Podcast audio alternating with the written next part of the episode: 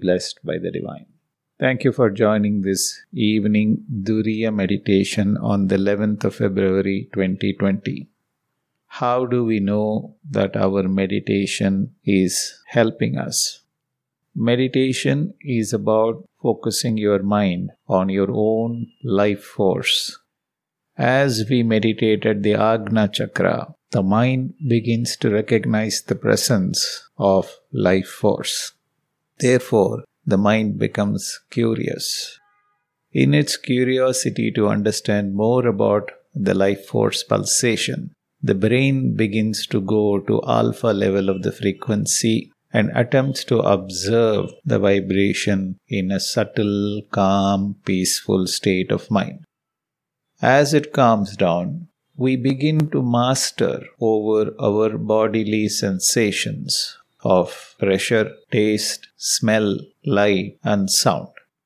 So, the first set of progress we will make in meditation is our attachment to our sensory perceptions, sensory organs will come under our control. Obsessive, compulsive attachments to our sensory pleasures will reduce. As the sensory enjoyments and pleasures reduce, our mind begins to realize that the body is a vehicle, a divine vehicle for the soul to progress to a higher state. Concentration powers improve, therefore. The life force, which is functioning with an vortex in the three dimensional center of the body, spreads throughout the body. Due to the spinning of the earth, lighter ether energy particles are thrown out of the body continually. But when we meditate, this is reduced. We create a feedback mechanism. We reabsorb the life force particles back into our system, which in turn increases the amount of ether energy particles we store within our body. It increases our spiritual energy.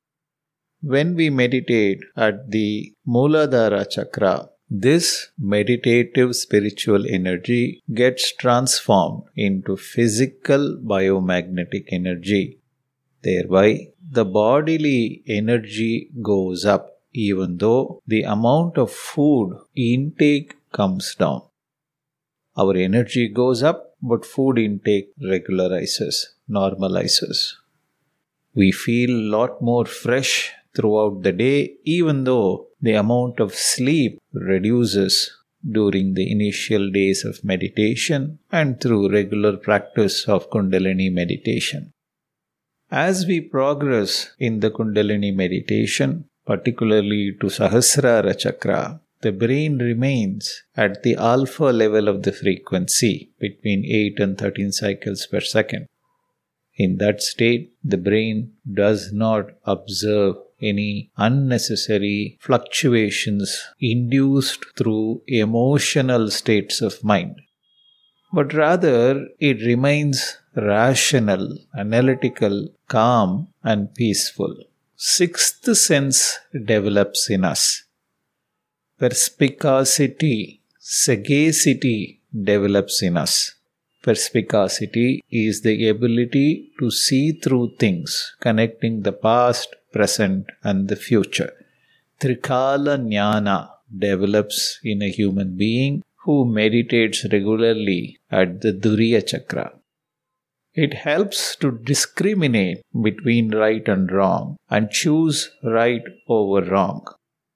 At this stage, the mind begins to identify itself with the consciousness. Therefore, there is a form of consciousness awakening that begins to be experienced by the meditators.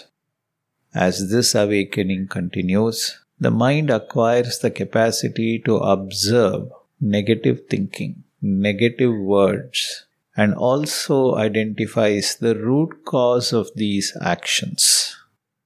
It then gains the power through meditation this power is what we call the will power. with the increased willpower, the mind then superimposes negative thinking with positive thinking. In the process, negative karmic imprints begins to get superimposed and sublimated. As they get sublimated, kama, krodha, lobha, moga, mada, machariya begins to vanish. Greed, anger, miserliness, lust, vengeance, vanity goes away from human beings who regularly meditate. As the six contaminations induced by the temperamental moods vanish from a human being, ego vanishes. As ego vanishes, illusions vanish from the human being. As ego and illusions vanish, akamiya karma and prarabdha karma also vanish from the human being. The mind begins to identify itself with the life force, the prana, and it goes beyond the prana to the science behind the prana, the akash. The chit akash begins to realize that the chit itself is a transformational state of Akash itself, and that the non living Bhuta Akash and the living Chitakash are nothing but magnetic states that have a specific gravity and functions with a pattern, precision, and regularity Therein comes a realization and a desire in meditators never to hurt any life form and to help those who are hurt.